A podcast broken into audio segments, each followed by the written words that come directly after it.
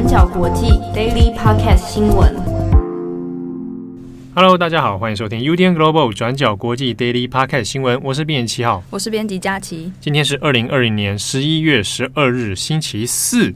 好，那今天的第一则新闻，我们先更新一下。昨天我们有提到香港立法会 DQ 了四名民主派的议员。好，那事情呢，经过到今天啊，其实相关的事件其实有比较明朗的一些内幕啊。好，那这个我们昨天提到的，剩下余下的这十五名的民主派的议员哦，也已经宣告要总请辞。好，那事情发展到现在呢，呃，林郑月娥，特首林郑月娥当然也是表达了一个他的立场啦，啊，就认为说，当然如果立法会里面民主派的议员也是消失了，那对于这个香港港府的法案推进似乎是比较可以加速了。好，所以林郑月也有对外表示说，如果能够加速通过一些法案的话，他会更加的兴奋。这之中到底涉及了哪些问题哦？还有包含到说，民主派的议员如果在这一次立法会里面哈宣告都是总请辞，集体的撤出之后，又会留下哪些的一些争议，或者在策略上的一些讨论哦？好，那我们先来回顾一下昨天。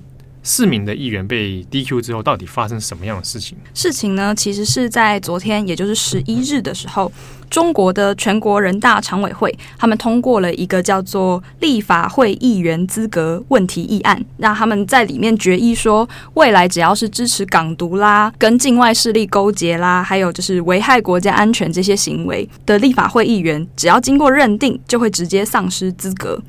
那在这个人大常委会的公布决定以后的十分钟呢，很奇怪的是，港府就发出了新闻稿，他们直接宣布泛民派有四名议员杨岳桥、郭荣铿、郭家琪，还有梁继超，他们是立刻丧失了立法会的议员资格。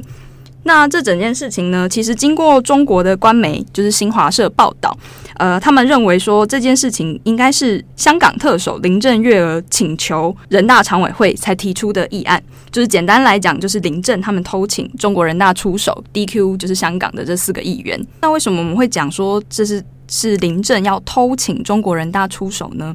因为其实这一次案子有一个争议点，是在于过去如果要 DQ 议员的话，一定要经过香港法院的审理。就像之前我们看到黄之锋被 DQ 的案子，也是在香港法院审理之后才宣告呃确认。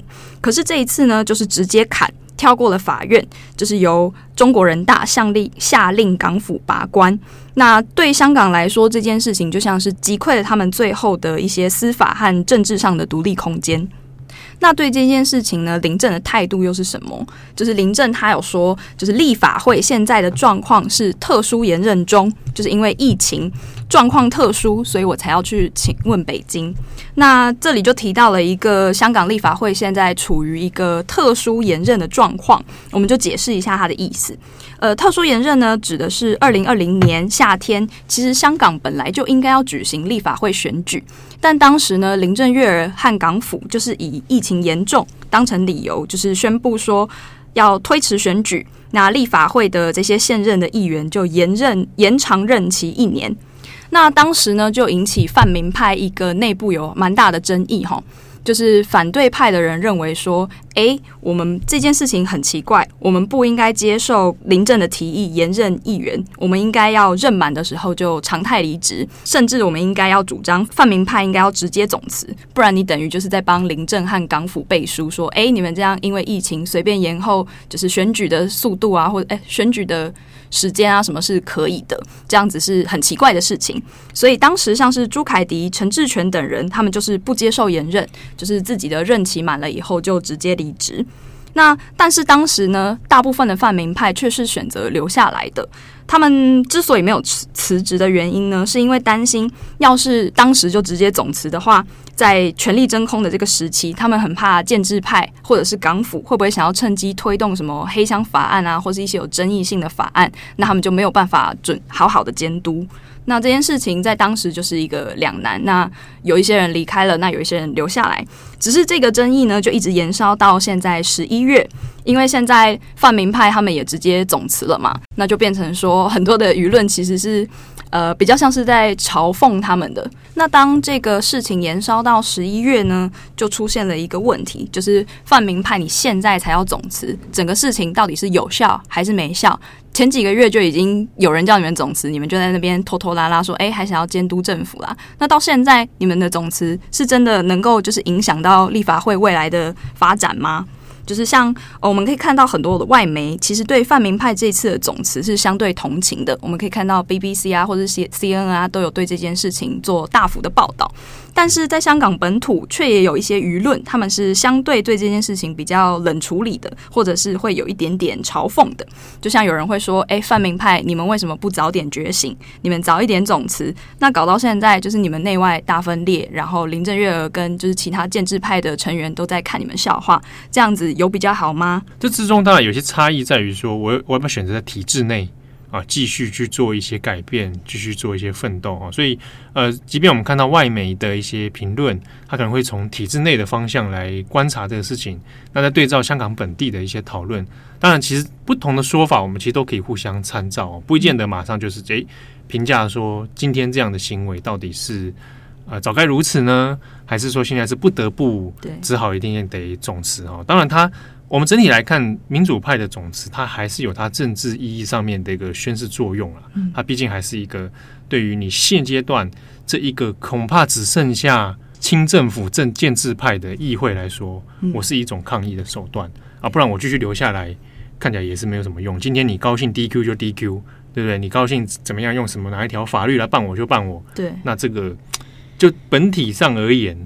他就是已经进入了那一种最后一国一制的那个状态了。嗯，就是回顾到现在的立法会，呃，成员中只剩下两名是非建制派的议员，一个是郑松泰，然后一个是陈佩然。郑松泰呢，他是热血公民党的成员，那陈佩然呢，则是比较相对中立的一个医学背景出身的议员。那像郑松泰呢，他就有对这件事情评论，他说：“考虑到当前的时事，我不认为总辞还有太大意义。”而且他认为呢，现在还有更重要的议题，像是说疫情啦，还有未来的问政啦，要继续监督。但是他有说，他也愿意去理解，就是泛民派的这个总辞的决议。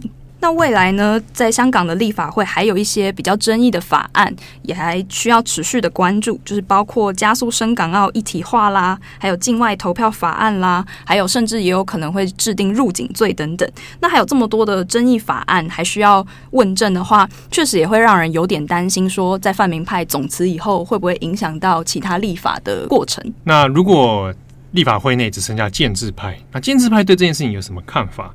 我们来看立法会主席梁君彦呢，他就是建制派的。他说呢，大家不用担心呢，建制派如果来监督政府的话，一定也是很认真、很负责，绝对不会放水。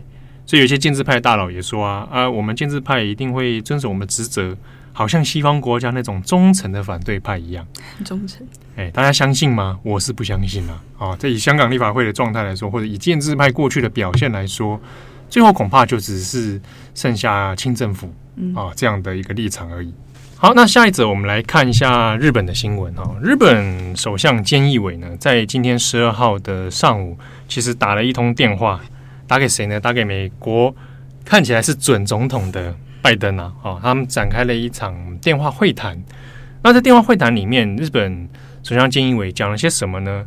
蛮有趣的，他还是先强调一件事情，就是日美安保条约啊，日美双方共同同盟关系的确认，再确认。跟他的确保哦，那之中有提到了关于尖阁诸岛，就我们讲的钓鱼台列岛啊，之中针对这个议题呢，是适用于日美安保条约的。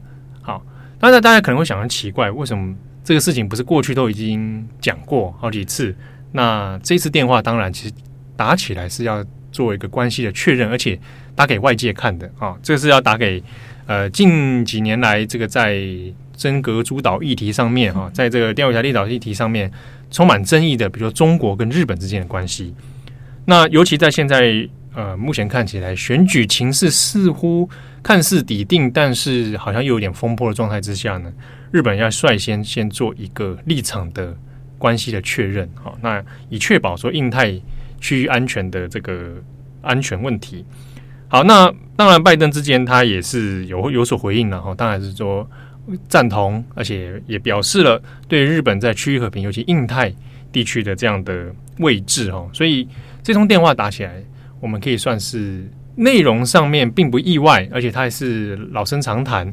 但是呢，它有现阶段来讲是一个外交战略上面的一个底定的效果啦。好，那简简单来说，我们可以直白的讲，打给中国看的，啊，打给这个区域东北亚这边的各家各国关系来看的哦。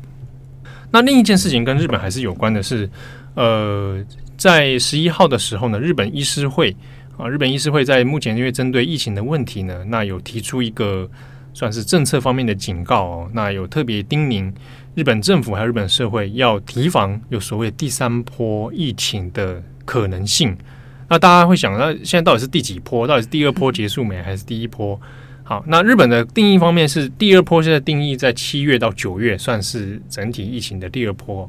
那为什么会有所谓提防第三波？主要在于在十月底的时候到十一月初，那日本包含几个大城市哦，不管是东京还是大阪，好，那也包含到北海道，感染的数字呢又突然猛爆性的这个增加，尤其是北海道，北海道到十二号今天的时候呢，上午的统计数量是两百三十人感染。好，那这个数字其实已经超过过去的记录了啊，所以是来到很高的一个比率哦。那这样的数字其实让当地包含包含北海道、包含日本政府，其实有点忧心，是不是真的所谓冬季之后，那会再来一波？好，其实大家回想起来，呃，这个新型冠状病毒 （COVID-19） 武汉肺炎这件事情，距今已经差不多一年了。对，好，十一月份。的时候嘛，啊，那这个事情大家如果还有印象的话，十一月初应该就是之前有医师就发表说要注意武汉肺炎，嗯，啊，注意这个不明病毒的问题哦。那现在你看一周年了，那又进入到冬季，日本方面有点担心的是，因为气温变冷嘛，啊，那大家有可能会进入到密闭空间的机会增加了，啊，外出的时间变少。那可能就是变成所谓大家日本所讲的三密空间。那在三密空间当中，就会变得容易感染。好，这个是一个忧心。好，那这个事情在今天后老省呢，有面对记者的提问的时候呢，有提到所谓第三波。但是后老省方面对这件事情的看法是，先没有做任何的定义啊，就说他先不定义有所谓第三波的出现哦。当然，就对于现阶段防疫政策该如何进行，好像就还没有。